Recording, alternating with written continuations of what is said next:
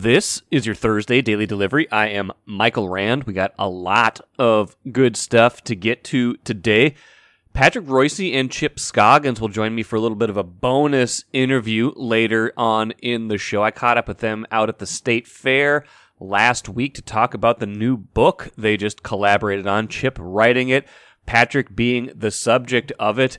Um, name of that book being, of course, um, Tales from Minnesota, Tales from the Minnesota Sports Beat, a lifetime on deadline. Buy that wherever you can find your favorite books. But just some some fun talk about the book, about that process, and of course, once you get Reusse going on some stories, uh, you don't want to shut off the record button. So we'll get to that here in a little bit, just a little bit of amusement before we get too deep into the football, football, football season. Before we get too you know too deep into um, a time when we might not have an opportunity to to get to that. So we're going to run that back today. We're also going to talk about start of the NFL season, which is today. Some interesting stuff I read the other day on Russell Wilson. I've got an interesting Kirk Cousins stat I want to share with you as well towards the end of the show. But first, what did I miss? I hope I hope you missed it. I hope you didn't watch the Twins versus Yankees doubleheader. Twins losing game one in nightmare fashion, 5 4 in 12 innings. Um, I don't think you could have scripted a worse way to lose when you've got a bunch of important games up coming up. You know, to have to burn through some of your best pitchers and still lose that game. Um, and then the, the nightcap, predictably, they lose seven to one get a little bit of a break on the whole day when the Royals rally to beat uh, the Guardians two to one. They got two runs in the bottom of the ninth to win that game. So the Twins two back of Cleveland. Chicago White Sox also two back of Cleveland, pulling even with the Twins. Although the White Sox have one more win and one more loss, so technically the Twins a percentage point or two ahead of them, but not looking great. They're, they're still though they're still in the mix, but the larger point I want to make right now is I think I've identified, and we've probably talked about this over the course of the year uh, on this show, but I think I've identified what what the problem is here. Why why there's this disconnect between a team that has you know by and large been in contention all year, but just hasn't really hasn't really captured the imagination of folks and you know it, it's not overly complicated, but I felt like uh, I felt like Wednesday's doubleheader really underscored the problem, and that is with this team, you know what's coming, and it's not fun. And I mean that in a couple different ways. One is, kind of this; it's kind of a joyless brand of baseball, and it was exemplified in Game One. Louis Varland. Uh, making his major league debut for the Twins. You know, North St. Paul native. Been a great story, rising through the minor league system. Uh, minor league pitcher of the year last year. Great for Double A Wichita early this year. Great for the Saints. Gets his debut in Yankee Stadium and pitches a great game. It's he gets through five innings with one run allowed. They let him come out for the sixth, which again, I, I was surprised. Right, we we got a team here where you are surprised when a pitcher who is pitching well is allowed to start a sixth inning. And I know this isn't just the Twins. This is the way that baseball goes by and large these days, right? Pitchers are limited a lot more. Um, you know, six innings is the new seven innings, seven innings is the new eight innings. Nobody goes deep in games anymore, really, unless you are, you know, an ace of a staff, unless you have this reputation. You know, five innings is the new six. Whatever, however you want to say it. Um, it keeps getting you know pushed down, pushed down, and then more more more reliance on the bullpen. But Varland is cruising along, gives up a hit in the uh, in in the in the sixth, then gets an out, and then uh, Aaron Judge back at the plate. He'd homered off of Varland early in the game. Varland sitting at 80 pitches, and you know exactly what is coming. He is going to come out of the game, Twins winning or up 3 1 at that point. And even when the move is defensible, even when you can say, when you can look at it intellectually and say, okay, he's at 80 pitches, he's in his major league debut, he's probably, you know, pumped through a ton of adrenaline already. The guy coming up right now is on pace to, you know, set an American League record for home runs. He's, you know, having an amazing season. He's already homered off of him. Even when intellectually a move makes sense, you know that what's coming is this guy's coming out of the game after five and a third innings. It's the same thing that happens time and time again this year. And even when the move works out, and I bet that even we would look at it and say, on balance, it probably works out a little bit more than it doesn't. Um, even when it works out, it's not fun. It's a it's not a fun way to watch a game when you know somebody who is doing well is not going to be able to, to continue in the game. And in this case, he comes out, Griffin Jax almost immediately gives up a game tying two run home run. And they go to extra innings after, you know, a bunch of scoreless innings. Yankees pull it out in the bottom of the 12th after the Twins had taken a 4 3 lead. And that's another thing. You kind of knew at that point, um, after Carlos Correa failed to extend the lead in the top of the 12th, you knew that the Yankees were going to rally and beat the Twins, which is exactly what happened in this game. So you know it's coming and it's not fun in a couple different senses. Like I said, one, it's this kind of joyless brand of baseball that's, you know, again, it's that's, you know, smart to a degree, but also overthinks the game sometimes, doesn't leave enough room for the feel, the context, whatever you want to say about the game. And even when the move makes sense intellectually, it's not fun. And I think people have a problem with that. And it certainly is not fun to always lose to the Yankees, to always lose to these best teams. Um, Megan Ryan had a, had a stat in her game story. Twins something like it's just it's just ridiculous against the Yankees now since 2002 the Twins have just gotten absolutely clobbered. I think that what, what's the final? What's 98 and 37 the Yankees are against the Twins. So Twins 37 and 98 against the Yankees since 2002. That's just absurd. That is a terrible, obviously terrible record over 135 games. That is amazingly bad in that span. Um, the, the Yankees are 53 and 13 against the Twins in New York during that span. So you know that when they go against these good teams, when they go against the Yankees in particular, they are going to struggle. The record against other division leaders this year, not Cleveland, but talking about the you know three of the best teams in baseball this year, the Astros, Dodgers, and Yankees. They are one and fifteen against those teams now. One and fifteen. The one win is against the Yankees. They're one and five against the Yankees.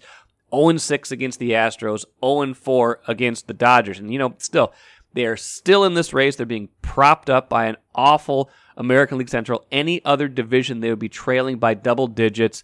And, you know, they're going to be in it to the end. Rocco Baldelli talked post game about how he doesn't want to hear about, you know, good efforts against these good teams. He doesn't want to hear about anything else. They're just trying to win games. So let, us play the Rocco quote before I finish with a couple other thoughts.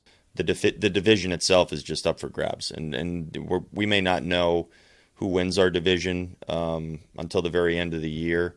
Uh, and even that, I mean, I don't even worry about that in any way, shape, or form. I worry about today's game, and uh, nothing else matters. If you win your ball game on that given day, really nothing else matters. You've taken care of business, and you have done everything that you can do. Um, if we're not winning, then I look up and you know spend my time trying to figure out how we can win a ball game. But we're going to worry about tomorrow, and then we're going to worry about uh, Cleveland after that teams that are at the top of their division, teams that uh, go on long runs and, and do good things. Um, they're they're difficult teams to beat. They're more difficult than than your average team that you're going to run into on your schedule. Um, and they they beat uh, they they win most of their games. I mean that's um, I think something that we've seen from uh, you know the Yankees and, and the Astros and the Dodgers and those teams that have been kind of in those spots. But um, they're good teams to to go up against, and they're good teams to kind of learn a little about yourself when you play them. Um, and I want to beat those teams. I, I don't want to be sitting here talking about how good the Yankees are anymore, or the Astros, or the Dodgers, or any of those teams. I want to talk about our guys uh, and how we find ways to to win ball games. Um, any which way is fine with me, but that's what I'd like to do. Well, that's all well and good, but then go beat these teams. They only have one more chance, um, probably mercifully for them, Thursday. Then the schedule gets a little bit easier in terms of not having to face these, you know, these the best of the best. They've got Cleveland in a huge series starting Friday. We'll have Megan Ryan on Friday's Daily Delivery, by the way, to talk about that. But you know, if you want to do it, then do it. Go go win these games. I know you're decimated by injuries. I know everything is piling up on you, but you know, go go give fans a reason to get behind this team again. It feels like that that winning streak they put together just a you know a couple weeks ago. That feels like a couple months ago now. Everything you know, it's this, this up and down and this kind of joyless way of going about this is is is killing any momentum they have and in making fans extra cynical this season. So sports should be fun, and these twins are not fun. MGM Wine and Spirits is the choice for savings, service, and a great selection of spirits, premixed cocktails, wines, and of course, ice cold beers and hard seltzers. With over 30 locations throughout the Twin Cities and beyond, there's an MGM near you. Head to MGMWineandSpirits.com to find a convenient location in your area. Get social. Follow MGM on Facebook and Instagram for all the latest news and trends. Make great moments with MGM Wine and Spirits, your locally owned and operated choice for over 50 years. Save time, save money. Shop MGM. Chip Scoggins and Patrick Reusse from the Star Tribune. I don't know if you guys know this. Both these guys are columnists at the Star Tribune, and Patrick Reusse with Chip has a new book, Tales from the Minnesota Sports Beat, a lifetime on deadline. So, you guys, um, how long did this take to kind of come together? This book, and what was the genesis of the idea for a you know a book with you, Patrick? I had to twist his arm. I I uh, I've been wanting to write a book for a couple years and I wanted to write this book uh, about Pat's life. I've been Pat's colleague for almost 23 years now, and I've heard a lot of his stories and know um, some of his background about his, his dad Richard and growing up in Fulda. But um, so I approached Pat, and I knew I had to do it in a certain way because, for those that don't know Pat, he has the smallest ego of anybody you'll ever meet. He did not want oh, he's a legend. He didn't want the Sid right, statue right. and all that. That that makes him uh, squeamish. So, so I pitched it to Pat, and Pat said, uh, "Let's go to uh, the Gopher Bar in St. Paul and have some coney dogs, and we'll talk about it." So we uh, hashed it out there, and and Pat his uh, his one, I guess, demand is that it was about his life through his stories, right? Him telling stories, all his growing up in the business, uh, covering the different teams here, and so he wanted to be a collection of his stories, and I think we did that. And so we started last spring, winter. I can't even remember how long it was, but we would. It took uh, several months just because of work schedule and vacation and life, and but yeah. we would we would meet every Sunday at the Star Tribune early in the morning, and we would. Uh, I'd interview Pat for five or six hours, and then go back, and, and that would basically be a chapter we had broken it up into chapters that uh, different areas of his life that we wanted to get to, and and uh, I think all told between that and getting back together during the editing process, probably I'm going to say 50 hours. Uh, yeah, I don't know how long it took you to 50 hours between you but, together. With me and him yeah. together, yeah, yeah, a lot, lot more than 50 yeah. put it yeah, yeah. together. But 50 hours with me and Pat together. 50 hours to write a book would be great. You could just do one in a work oh, week. Yeah, that's right. Um, but, you know, to get to listen to Pat tell stories for 50 hours yeah. was oh, yeah. Um, a career highlight for me. Well, I mean, uh, go ahead, Pat. Uh, yeah, and it was uh, the idea. This is uh, not a biography, but it's uh, just a collection of stories, and uh, and you know, and then I kind of wrote a precede and a finish, and Chip was responsible. I when I wrote the Sid biography in '97. I used to always make fun of Sid being the only sports writer I was who say had, that. had to have somebody else write his book, and now uh, look at you now. That happened to me too. So uh, that's uh, well, you know, it's uh, my wife read it. I was waiting for her uh, and she uh, she gave it about a three and a half on a scale of five, so that wasn't too bad. So, is that, is that, uh, that's better than she gives me on life. So that was uh, that was uh, that was okay. So uh, I mean. A, a book with your stories could be a thousand or two thousand pages. Yes. How did you narrow that down? I actually, what we did is what I remembered. Uh, and, and, I'm sure there's a few that, uh, a few, quite a, quite a number that gee, I wish I'd remembered that one, but uh, you know, it's uh, you know, it was it was it was fun in the end, and uh, I think that uh, uh, most of the reviews I've gotten from people, I guess they're being nice, but they've they've enjoyed it. So That's it good. doesn't. As I said, it's uh, the price is right because it's not a hardcover, so That's right. it's it, it's it's. we had to throw a few stories out. Yeah, what, what, what were some of your favorite stories from the book? Or th- or that didn't make it, or that you can tell. I well, my favorite story, and I, I won't give away the uh, the secret, but uh, everybody loves Pat's voice, and that's like the biggest. That's one of the, the you know the number one questions I get asked. Is there going to be an audiobook for this?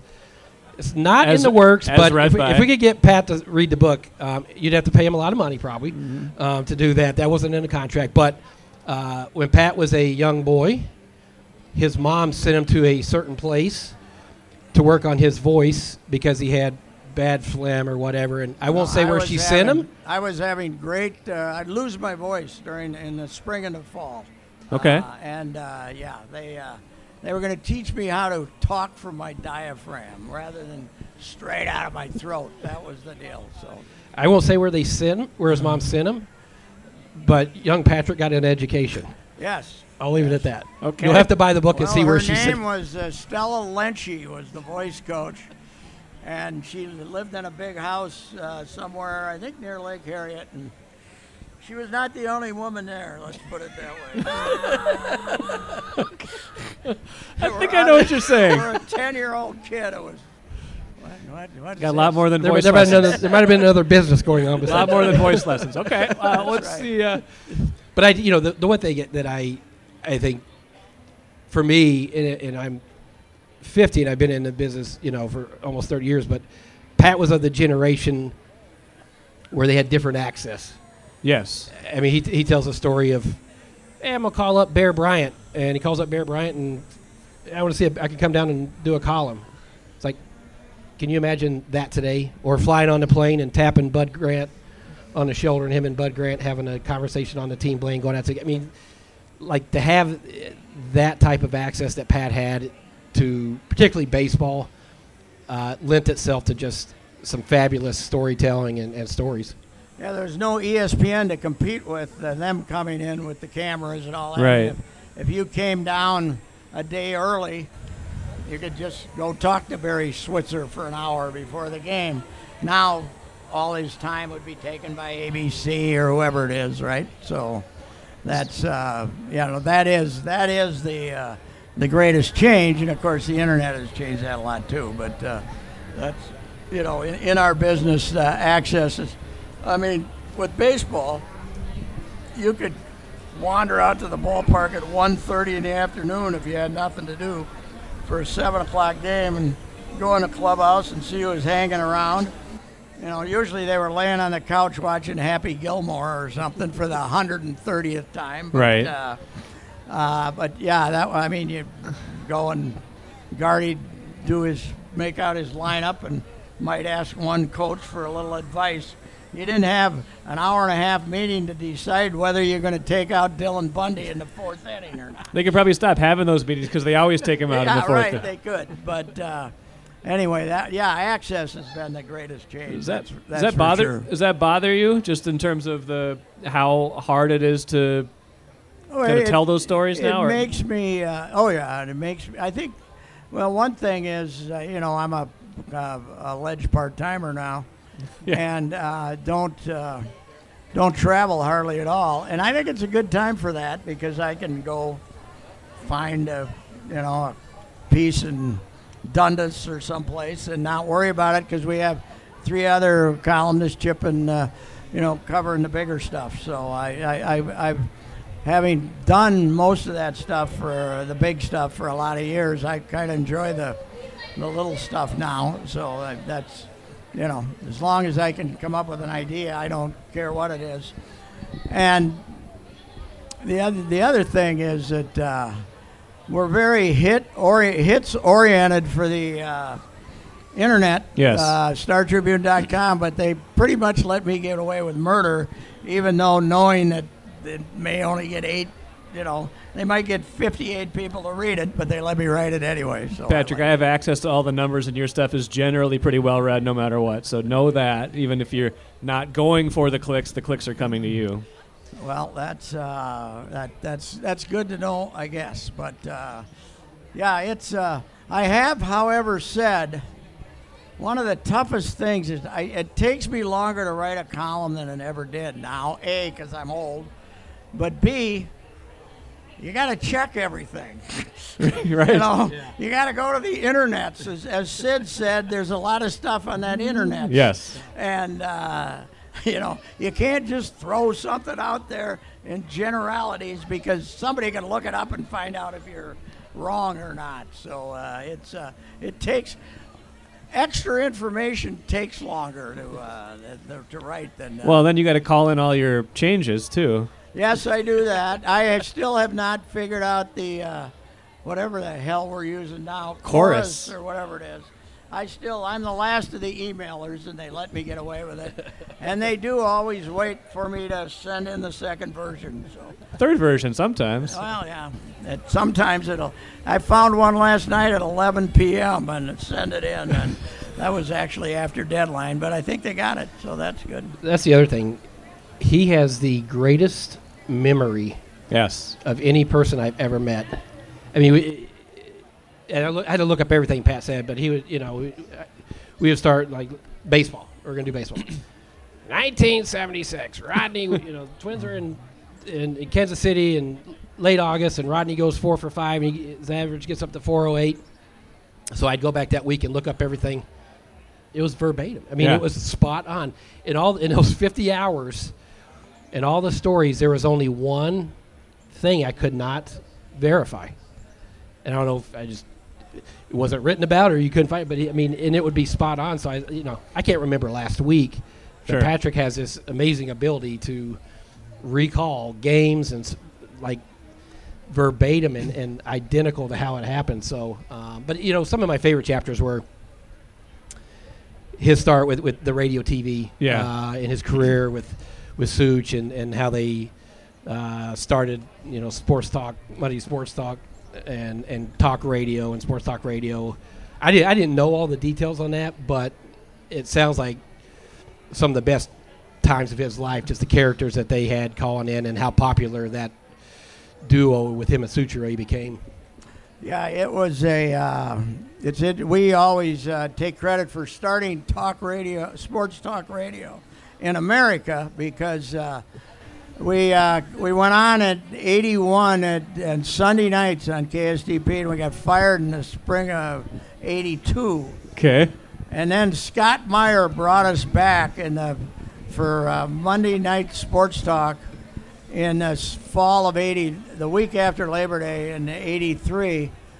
And then Scott Meyer's next job was starting WFAN in New York City, which was the first na- nation's first all-day uh, sports talk uh, show. And we, we always say he was inspired by the success of Monday Night Sports Talk that uh, he did it. But uh, yeah, he brought us uh, he, he brought us back, and uh, then of course that show, if you were around then, was hijacked by impersonators Yes. and I think my favorite group that called us back then was Toads, uh, which was a group of high school kids from White Bear Lake High School. Terrorists organized against disgusting sports. Okay. They'd, they'd call up and have skits. And, you know. You just let it go. You just let it go. oh, they didn't let him go. We didn't care. One night they kidnapped. They didn't like Bob Bruce, right? Okay. They thought he was not good. One night they were kidnapping Bob Bruce to take him off the air, and they were gunfire in the back, and the whole. They did the whole. They did like this whole five minute thing. I don't somewhere. Uh, that that stuff. Somebody's got all that stuff someplace, but that was. Uh, that Well- was pretty funny. And then the TV show with the uh, The sports. Star. The sports show. Oh, I mean, my that's. goodness. Yeah, Dark uh, was uh, was one of the, the easily one of the most interesting characters I ever met. We created him, you know. He called Yeah. in and he called in to tell us Bud Grant was qu- quitting again, and no, this is who is this? Dark Star, he said. Okay, yeah, and then in the spirit of the show, we went with it. Well, there it is. You got it officially. Uh, Dark Star has told us Bud Grant's quitting for the second time in a- a- 85. Well, as it turned out, he got it from Mike Lynn's brother drinking at the Lafayette Club together. Robert, he and Robert were drinking together, and denied by everybody, Sid and everybody, and then uh, two weeks later, Bud quit again. Wow. At the end of the season, and we the so. Such ended up writing a column for the St. Paul paper about how there's a new scoop master in town to agitate Sid. You know, Sid's, Sid's gone. Dark Star has replaced him, and Dark took that and ran with it. And uh, uh, my my wife has some friends in the uh, media business, you know, and the the women there were not big fans of Dark, and she they'd always say to her. How does he know if she's he's telling the truth or not? And I'd always say, "Who cares? They're great stories." you know, who cares? You know, they're, you know, they're, they're entertaining. The entertainment. Yeah, that's true. So yeah, I miss him a lot. There's uh, that void in my life to uh, if we're watching one of the local teams, you know, play like idiots. Yeah. You got to have that person to call up to uh, exchange insults with. Right. And Dark was always that guy, you know, who you could call up and make fun of the home team. But I guess the story that Yeah. the favorite with him, I don't know, do we want? I guess we want to Well, say. you might want to leave out the. Yeah. you can tell. Who cares? He, uh, I, when Norm Green was having his playoff run in '91, Yeah. he built himself a Nero-like uh, balcony up in the Okay. one far end. He be just temporary thing, took up some seats, and and during that playoff run, Norm would wave to the crowd, and they'd all uh, they'd cry, "Norm, Norm!" We love Norm then, and uh, Dark decided that what he wanted more in life than anything was to be sitting next to Norm in that balcony one day, you know, in that in that booth or whatever it was, and take one of his age inappropriate girlfriends up there with him and uh, and uh, and uh, wave. S- So uh, he. Uh, You wrote the column that. I wrote when they came home from Pittsburgh, tied one-one in the Stanley Cup Finals. We found out that Norm was putting the Stanley Cup Finals on pay-per-view Oh yeah, that's in right. the Twin Cities. That's right. And only 35% of the Twin Cities could even buy it. Oh my gosh. So, and I'd gotten along with him. Imagine that now. I'd, I'd gotten along with him well, and he called me when they were things were going bad. And, but I wrote this column. It was the first reference to Norm Greed, and I basically hammered the hell out of him in the afternoon paper, the Dispatch. And then they won that night to take a two-one lead in the Stanley Yeah, I Cup that. Finals. And uh, I'm driving home, and Dark's doing the noon, midnight to three show, and the theme for the night is does the Twin Cities really need a negative sports columnist like Patrick Rice? and everybody's calling it, get that fat guy. Ah, we hate him. And they all hated him. They all were just ripped. So I got home at one in the morning. I called Dark on the in studio line during the break, which I did often. Said, "That's really a good show you got there going tonight, Dark." He says, "Ain't it great? They hate you." I might do it again tomorrow night. He said. With an That's- expletive in That's there. the kind of relationship uh, Dark and I had. A lot of needling. And Oh, that's amazing. so yeah, it was. Uh, yeah, when he, uh, it was. Uh, he's he's he's missed. Uh, you haven't uh, you haven't lived until you watched jai alai in Tijuana with 20 other people in dark. He, you know, playing playing the most fixed sport in the world, jai alai, and he thought the little taquitos in the jai alai bar in in Tijuana were the finest food substance in the world. They were, they were like little bricks, you know. Uh, uh, Chip and Patrick enjoying this conversation. Let's finish up here because I know we got a lot of other appearances for you guys today. Uh, Chip, I imagine when you write a book like this, there's things you know, there's things you don't know. Were there was there one thing that stood out as a surprise or something that you were just like, I didn't really know that, and I'm really glad I do now. I think it's the first chapter. I did not know Patrick was adopted, that he was an orphan. He grew up his first 10 months in an orphanage. I didn't Wow. know that story. Took 10 months, too, because I was a tub. uh, then I got I was only 170 when I got to high school. Then I discovered beer, but uh, uh, but uh, yeah, there was some pictures of me as a little kid when they first got me, and I can see why mom said, "Yeah, let's try for another one here." I, I don't want to carry that load around, so uh, it, it took a while to get adopted. Yes, it did, but I'm glad I ended up where I did. So, of absolutely. Minnesota. So. Well, we're all glad you did, Patrick. Go check out the book, Tales from the Minnesota Sports Beat, A Lifetime on Deadline. Patrick Reusse, Chip Scoggins, um, forward by Dan Barreiro, your old colleague as well. Barreiro. The forward's the best part of the book. It's outstanding. It's really good. Sorry, Chip. That's right. It's really no, good. I, I, I know I wouldn't say. You know what I'm saying is it's really, It's really good. good. He gave me a big effort. Such is complaining that I didn't use him, and I said, "Because I know you'll give me ten minutes. You're always in a hurry. You're an impatient man." I said, Well, "I now, need somebody with some pride." well, now I got to go read the book too. You guys should as well. Patrick Reusse, Chip Scoggins, I'm Michael Rand. Thanks for joining us here today. Like I said at the beginning of the show, always great when Reusse gets going with the stories. Hope you guys enjoyed that and go pick up the book. It's a quick, easy, breezy read, a lot of fun. Tales from the Minnesota Sports Beat, a lifetime on deadline. Congrats to Chip and Patrick on that collaboration. Let us finish with the cooler. Something interesting from ESPN's big piece on Russell Wilson and the breakup with the Seahawks that led to the offseason trade uh, going to uh, going to the Denver Broncos, and those teams will face each other on Monday night football in just a few days. The season opener, by the way, is tonight. Bills versus Rams. That should be a ton of fun. Of course, Vikings Packers on Sunday. Um, sounds like one thing that was interesting to me is how obsessed it sounds like Russell Wilson became with winning the MVP award.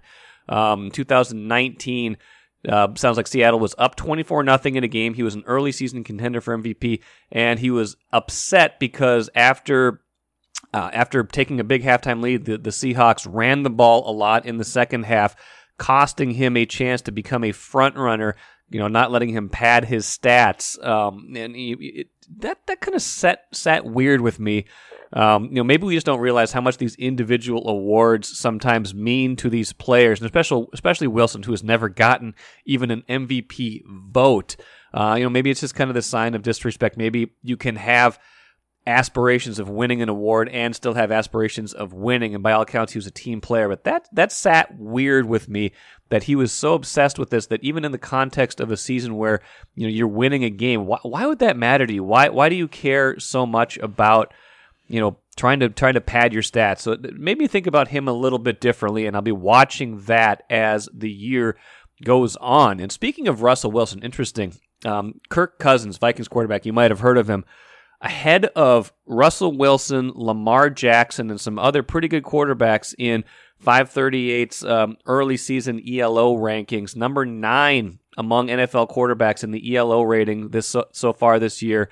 Um, at the beginning of this year, so watch for that. The, the, you know, 538's got some pretty good statistical models. They got some, you know, some some flaws in there too, some outliers, but um, you know, like I wrote about on on Wednesday, when we think about Kirk Cousins, it always feels like you know, even the people who like him will say, well, he's not a top tier quarterback. And the people who don't like him will say, well, he he's not one of the worst. It's kind of like trying to define where he fits into this kind of middle ground. And here's one example of you know, a, you know, a statistical model saying he, he fits in kind of more on the upper end of that. And we'll see if he can play like that. If he plays like the number nine quarterback in the NFL right right now this season, I think the Vikings will be in decent shape this year. If he doesn't, if he's more like you know, 16 to 20, they are going to struggle mightily. So that is one thing to be watching for this season. How much of, of a jump can he take? Will he take? And is he really worthy of being thought of as a top 10 quarterback?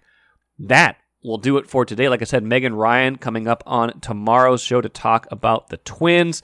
Uh, plenty of good stuff coming up next week. Vikings, Packers, starting up kind of some of our, our more formatted football programming. We'll have Andrew Krammer on Tuesday next week for a film review.